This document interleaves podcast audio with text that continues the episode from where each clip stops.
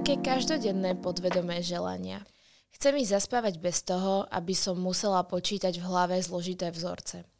Chcem sa zobúdzať naozaj vyspatá a nabudená do ďalšieho dňa.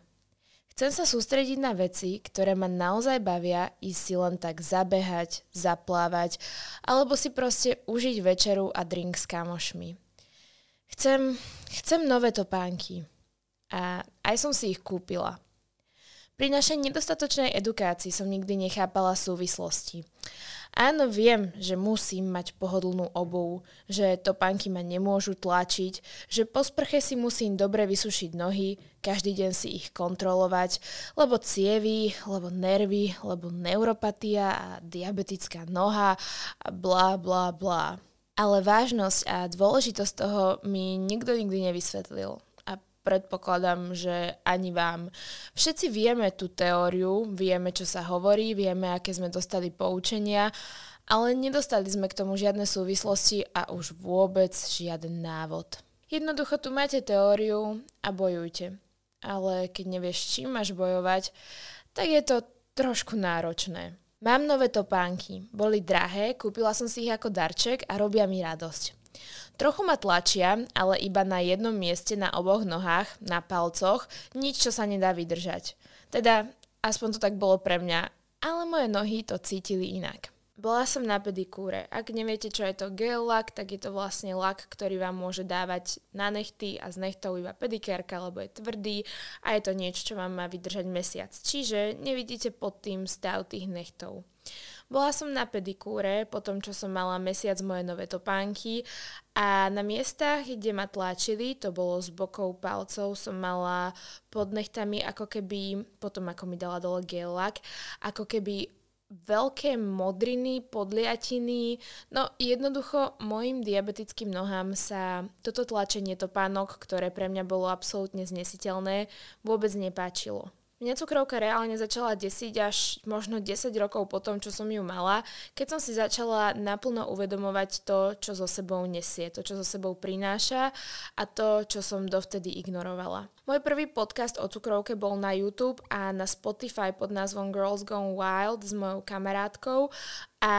tam som rozoberala úplne také základy, ktoré už nebudem rozoberať teda tu, ale long story short, m, mm, vážnosť cukrovky som si začala uvedomovať asi ani nie, keď mi zistili diabetickú polineuropatiu, keď som mala 17 rokov, absolútne mi nevysvetlili jej význam a bolo mi to naďalej jedno, ale až keď som si jedného dňa prestala cítiť nohy, keď mi začali naozaj trpnúť a po noci, kedy som mala celý čas opätky a bola som na jednej akcii a bola som v tých opätkoch dlho, som si proste ráno necítila nohy a netrvalo to hodinu ani dve, ale boli ako keby, moje prsty boli ako keby umrtvené a trvalo to niekoľko dní. A potom sa to ešte niekoľko raz zopakovalo. Vždy som začala veľmi dodržiavať cukrovku, robila som svoje maximum, ale keď to nefungovalo podľa mojich predstav, tak som to vzdala a opäť som sa zobudila až pri ďalšej facke, kedy som si opäť necítila nohy, keď sa mi zhoršil zrak a podobne. Ono tieto symptómy viete potlačiť, viete ich e, zľahčiť vo svojej hlave,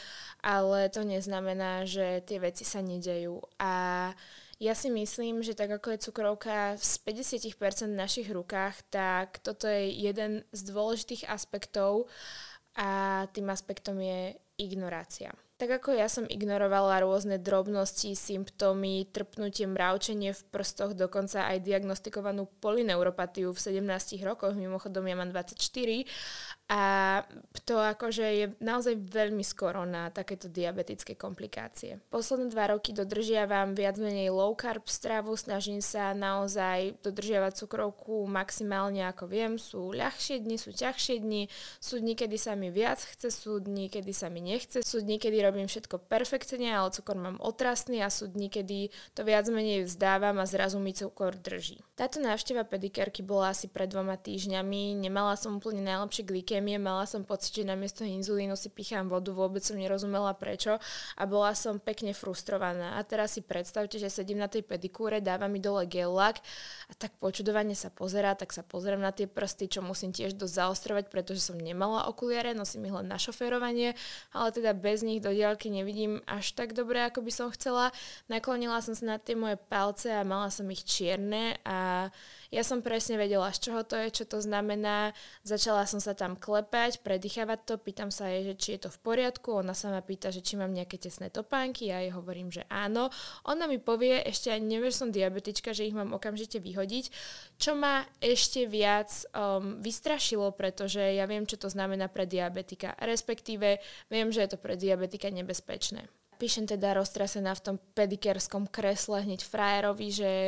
zase je nejaký prúser s mojimi nohami, že nestačí, že ma v nich páli, pichá, že je to celé nepríjemné a vlastne sa bojím amputácie nôh v neskoršom veku, ale že mám čierne palce na nechtoch a je to len kvôli tomu, že som chcela mať pekné topánky, ktoré budú vyzerať dobre a že som trošku ignorovala naozaj nie veľkú bolesť. Potom mi začalo v hlave chodiť, že či tá bolesť naozaj nebola veľká, alebo ja to necítim, lebo už mám tú polineuropatiu a totálne som sa tam počas tej pedikúry za tú hodinu a pol psychicky zrútila a vystrašila sama seba a opäť si raz pripomenula, že toto ochorenie je tu stále so mnou, aj keď ho nevidím, aj keď ho necítim a dokonca aj keď sa snažím dodržiavať všetko na maximum. Ak ste diabetici, ktorí sa naozaj snažia, ja vám nemusím vysvetľovať, aké je toto frustrujúce, pretože to viete. Tak ako bola pre mňa frustrujúca posledná noc, kedy som išla zaspávať s cukrom 8 a v noci ma asi 4 krát zobudil senzor. Fakt to nenávidím. Každopádne nechcem byť takáto negatívna, lebo sú niekedy to zvládam úplne v pohode, ale myslím si, že e, celá táto horská dráha emócií jednoducho k tejto diagnoze patrí a ja som sa rozhodla, že nielen, že si nechcem už predtým ďalej zatvárať oči, ale chcem o tom rozprávať. Preto vznikol aj tento podcast a celý tento koncept, ktorý nájdete aj na Instagrame pod názvom Denník diabetika. Každopádne toto neuvedomovanie si vážnosti situácie nie je len u mňa. Ja mám bohužiaľ vo svojom živote naozaj veľa diabetikov. Nie, že by to boli zlí ľudia, ale je mi ľúto, aká je cukrovka teraz rozšírená. A mám veľmi veľa diabetikov v mojich DMs, v mojich správach a dokonca aj stretávam úplne náhodne diabetikov, ktorí ma oslovia alebo vedia, že mám cukrovku. Ja nemôžem povedať, že v každom jednom diabetikovi, ktorý vidím, že nedodržiava cukrovku, nevidím seba spred pár rokov, pretože moja puberta bola úplne otrasná a aj keď sa moji málo edukovaní rodičia, myslím málo edukovaní samozrejme v oblasti cukrovky, k čomu sa ešte dostanem, snažili robiť maximum a kontrolovali mi cukor a už aj keď som s nimi nebývala, mi stále volali, aký mám cukor. Je to všetko veľmi ľahké nedodržiavať, veľmi ľahké obchádzať a jednoducho ja rozumiem, že počítať niekoľkokrát za hodinu nejaké čísla a nejaké sacharidy a nejaké inzulínové jednotky a potom aj tak nie je ten výsledok taký, ako si želáte, je to frustrujúce. Na druhú stranu je absolútne na mieste si priznať, že je to súčasť nášho života a ak chceme žiť, a chceme žiť dobre a chceme žiť dlho, tak musíme toto nielen podstúpiť, ale nejakým spôsobom si z toho urobiť ako keby zábavku, pretože inak by jedného z toho porazilo. Ja to vidím proste aj na mojom priateľovi, že keď toto všetko ráta so mnou, že on je niekedy z toho unavený, keď ten cukor nie je taký, ako má byť a to nie je so mnou, že 24-7. Takže chápem, rozumiem, že pre každého diabetika je to maximálne unavujúce. Aby som sa ale dostala k tým diabetikom z môjho života, tak to, že v nich vidím seba spred pár rokov ma vôbec neteší a to je opäť niečo, čo ma motivovalo k tomuto podcastu. Jedna vec je totiž nedodržiavať tú cukrovku, ale hovoriť, že ako tak ju dodržiavam, byť zmierený s cukrom od 10 do 12 a žiť si pohodový život, až kým nepríde nejaká veľká facka, tak ako prišla mne. A druhá vec je to, že tá cukrovka v tom tele aj pri tomto popieraní neustále funguje a neustále ničí niečo, pokiaľ teda to nedodržiavate tak, ako máte. Ideálne je, keď sa aj diabetik udržiava naozaj v nediabetických číslach a ideálne je, keď sa aj diabetik budí s cukrom pod 6,0. Musím vám povedať, že pre mňa je super náročné sa držať ráno pod 6, respektíve buď sa nezobudiť s hypom alebo s vyšším ako 6 A z tých diabetikov, ktorých poznám, tiež teda nepoznám asi ani jedného, ktorý by sa dokázal každé ráno zobudiť s cukrom 5,5 a byť ako zdravý človek a fungovať ako zdravý človek a manažovať to, ako keby ten pankreas fungoval. Čo mňa však desí je to, že vidím diabetikov okolo seba ako neriešia stravu a idú si ten mindset, ktorý nás naučili pri záchyte na diabetológii, čo je pre mňa absolútne šialené. A tým mindsetom je, môžeš jesť čokoľvek chceš, môžeš sa hýbať akokoľvek chceš, len si k tomu musíš prispôsobiť inzulín. Čo znamená, že ja a moji rodičia sme boli edukovaní tak a verím, že ešte aj všetci novozistení diabetici a ich rodičia sú edukovaní tak, že áno, kľudne si daj tú rýžu s mesom, kľudne si daj suši, kľudne si daj čokoľvek, nie je sladké, samozrejme nepysladké, ale všetky sacharidové jedlá si môžeš dopriať, môžeš si dopriať všetko sladké ovocie, len si k tomu dopichni dávku, ktorá ti to pokrie. Viem, že pri ľuďoch, ktorí majú inzulínovú pumpu, ktorú ja ešte zatiaľ nemám, ale chystám sa na ňu, je to niečo bližšie k pravde, ale aj tak je to absolútne zavádzajúce tvrdenie a celá táto edukácia o, tohto typu je maximálne zavádzajúca, pretože sú diabetici, ktorým naozaj trochu chleba nič nespraví a sú diabetici, u ktorých rýža funguje horšie ako čokoláda a je to celé tak veľmi individuálne, že dať takýto jednosmerný postup, jednosmerný návod je absolútne zavádzajúce a taktiež je zavádzajúce to, že diabetici môžu jesť všetko, keď si k tomu dopichnú správnu dávku. Pretože pre mňa, keď si dám tri kopčeky rýže a dopichnem si správnu dávku a potom mám na glukomery po 5 hodinách 10 alebo 8 neznamená, že som to zvládla, pretože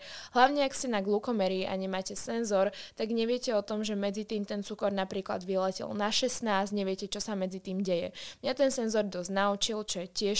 téma sama o sebe, pretože na Slovensku preplácanie senzorov je absolútne tragické, ale naozaj s tými jedlami to nefunguje tak rúžovo, ako nás to učia dietné sestry. A je mi to ľúto povedať, pretože viem, že je tu pár kvalitných diabetológov a je tu pár kvalitných lekárov, ale nie každý diabetik a nie každý novozistený diabetik v zátvorke, najmä tí, čo sú novozistení na kramároch, sa dostanú k takýmto dobrým lekárom. Je je to smutné, ale je to bohužiaľ naša realita. Veľmi v úvodzovkách úsmevné pre mňa je, keď som sa začala viac vzdelávať v nízkosacharidovej strave, ku ktorej sa opäť hovorím dostanem, pretože nedá sa len tak hneď začať s nízkosacharidovou stravou. Keď o nej nič neviete, môžete si privodiť naozaj fatálnu hypoglykémiu.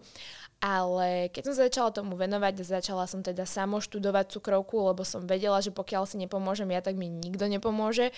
tak som zistovala teda, že áno, naozaj to funguje tak, že nie každé jedlo je vhodné pre diabetika a že je možnosť, že už nikdy do konca života nebudem môcť jesť, jesť rýžu, ak budem chcieť mať teda dobré glykémie a budem sa musieť proste niektorých jedál vzdať, lebo naozaj nie je dobré, keď máte cukor 6, dajte si nejaké jedlo, ktoré podľa diabetológa môžete, keď si k nemu dopichnete. Cukor vám vyletí na 16, potom sa vám vráti možno na tých 8, ale medzi tým tam máte ten pík pík a ten pík, to ako vám to vyletí hore, je presne to, čo vám ničí všetky o, cievy, všetky nervy, proste všetko, čo cukrovka môže zničiť. No a keď som za týmto prišla za dietnou sestrou, ktorá mi bola pridelená a pýtala som sa jej, že ale to nie je v pohode, lebo tá krivka na senzora by mala byť rovná. Proste áno, asi vyskočí cukor trošku po jedle, ale mal by výjsť maximálne o jednu, o dve, aj to je podľa doktora Bernsteina moc, ktorý teda učí o low carb strave,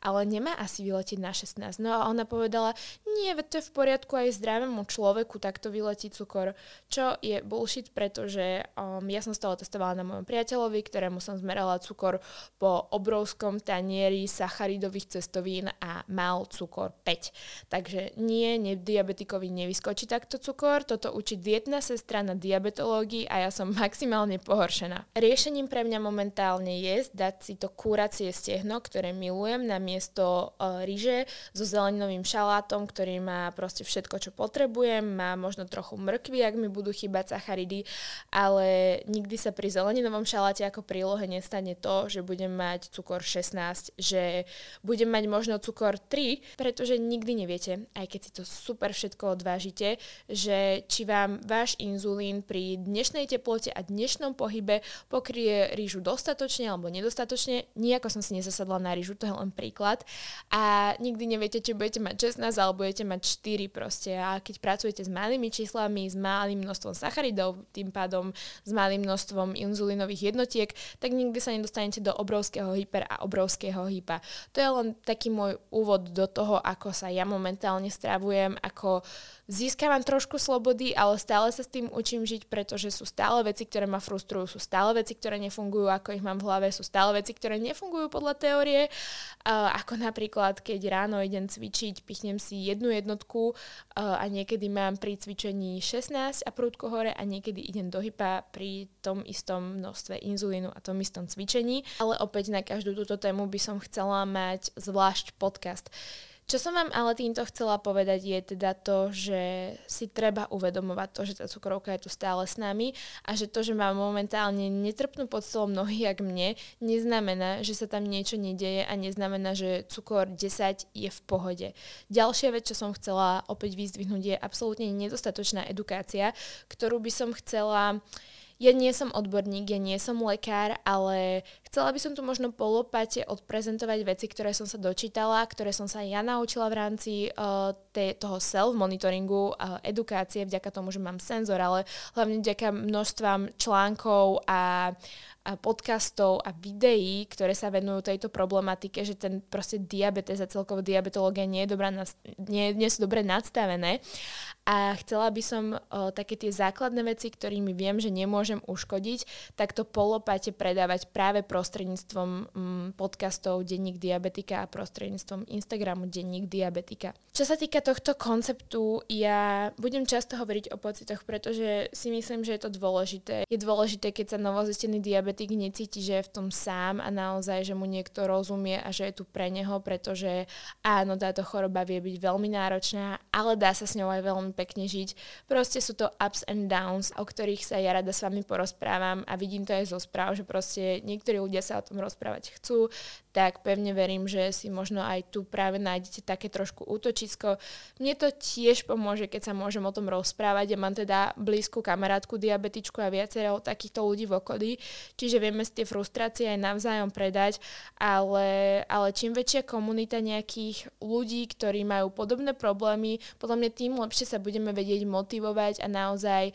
porovnávať výsledky a dodržiavať to a, a vďaka tomu prežijeme dlhý, pekný život um, snáď so všetkými končatinami, so zrakom a tak ako zdraví ľudia, možno s troškou matematiky naviac. Fun fact, dneska som v jednom podcaste počula, že diabetik urobí o 200 dôležitých rozhodnutí denne viac ako človek, ktorý je zdravý. Takže týmto nám dávam takýto verejný hold, pretože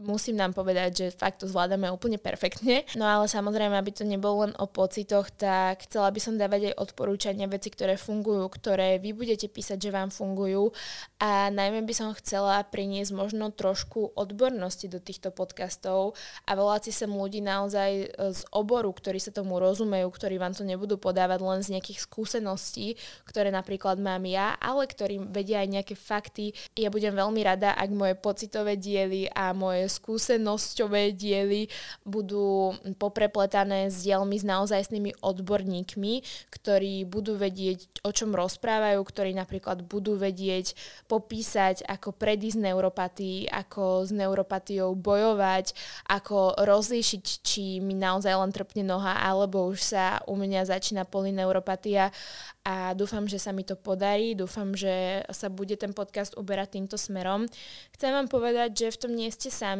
či už to počúvajú diabetici, ktorí sú pre mňa absolútne statoční ľudia, pretože viem, s čím sa dennodenne potýkate, či už to počúvajú rodičia diabetikov, pre ktorých úplne rozumiem, že to je rovnako náročné a ťažké, pretože si pamätám, ako to prežívali moji rodičia, vidím, ako to prežíva môj priateľ a keď je niekto vo vašej blízkosti diabetik, tak viem, že to nemáte s ním vždy ľahké, najmä kvôli náladám z vysokých glikémií, ale napríklad aj situáciám pri nízkych glikémiách. No a ak to počúvajú nediabetici, ktorí sa chcú len edukovať, tak je to taktiež veľmi dobré, pretože často si ľudia myslia naozaj, že cukrovka je len o tom, nie je cukor, pichať si inzulín a všetko je v pohode, alebo že často si myslia o ľuďoch, ktorí majú hypoglykemiu, že sú opití a nepomôžu im. Často vidím v rôznych filmoch, že keď má niekto nízky cukor a je diabetik a tak im tam dávajú inzulín ako riešenie a týmto dávajú príklad do reálneho života, kedy by ste reálne diabetika s nízkym cukrom pomocou inzulínu zabili. Takže ja si myslím, uh, mám aj ohlasy z prvého podcastu ešte na kanáli Girls Gone Wild, že, že je to fajn aj pre nediabetikov, že je to fajn si o tom napočúvať viac, si o tom zistiť viac a celkovo takáto edukácia nikdy nie je na škodu, najmä pri takom enormnom množstve novozistených diabetikov, aké tu v roku 2022 je a v neposlednej rade, ak ste možno v kategórii pre-diabetes, ak máte nábeh na cukrovku, ak ste obézni a ak to ešte viete zastaviť, tak pevne verím, že moje skúsenosti a príbehy, ktoré sa tu budú rozprávať, vás presvedčia a dostatočne motivujú, aby ste s tým robili niečo, kým ešte nemáte úplnú inzulínovú rezistenciu a kým ešte máte čas zvrátiť to, pretože áno, s cukrovkou sa dá žiť, s cukrovkou prvého typu sa dá žiť, ale Myslím si, že keď poviem za každého diabetika, že by nám všetkým odľahlo, keby niekam odišla, tak budem hovoriť len pravdu. Ja vám veľmi pekne ďakujem, že ste si vypočuli tento podcast. Veľmi nám všetkým držím palce na tejto ceste. Akurát si pozerám cukor. Mám 6,2 a rovno, tak minimálne s takýmito dobrými glykemiami nech sa tu stretneme aj na budúce. Budem rada, ak budete sledovať Instagram Denník diabetika a že budeme mať spolu veľmi peknú spoločnú cestu, ktorú si len spríjemníme a ktorou sa budeme motivovať. Takže ďakujem a počujeme sa pri ďalšom dieli.